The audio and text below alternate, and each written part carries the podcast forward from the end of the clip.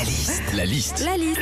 La liste de Sandy sur Nostalgie. Sandy, tu nous racontes tes expériences au marché. Ouais, alors déjà, moi, ce que j'adore sur les marchés, c'est qu'on te fait goûter à tout. hein. C'est vrai. C'est vrai.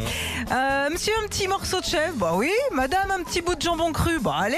Allez, mesdames, messieurs, qui veut goûter ma belle pêche? Elle est tombée ce matin, elle est bien fraîche. Euh, là, non, merci, hein, j'ai plus faim.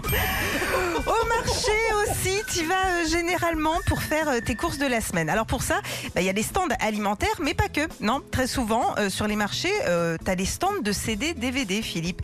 Et là, tu vois, la question que je me suis toujours posée, c'est à quel moment tu dis, tiens, je vais aller au marché m'acheter un poulet et un CD de chant péruvien.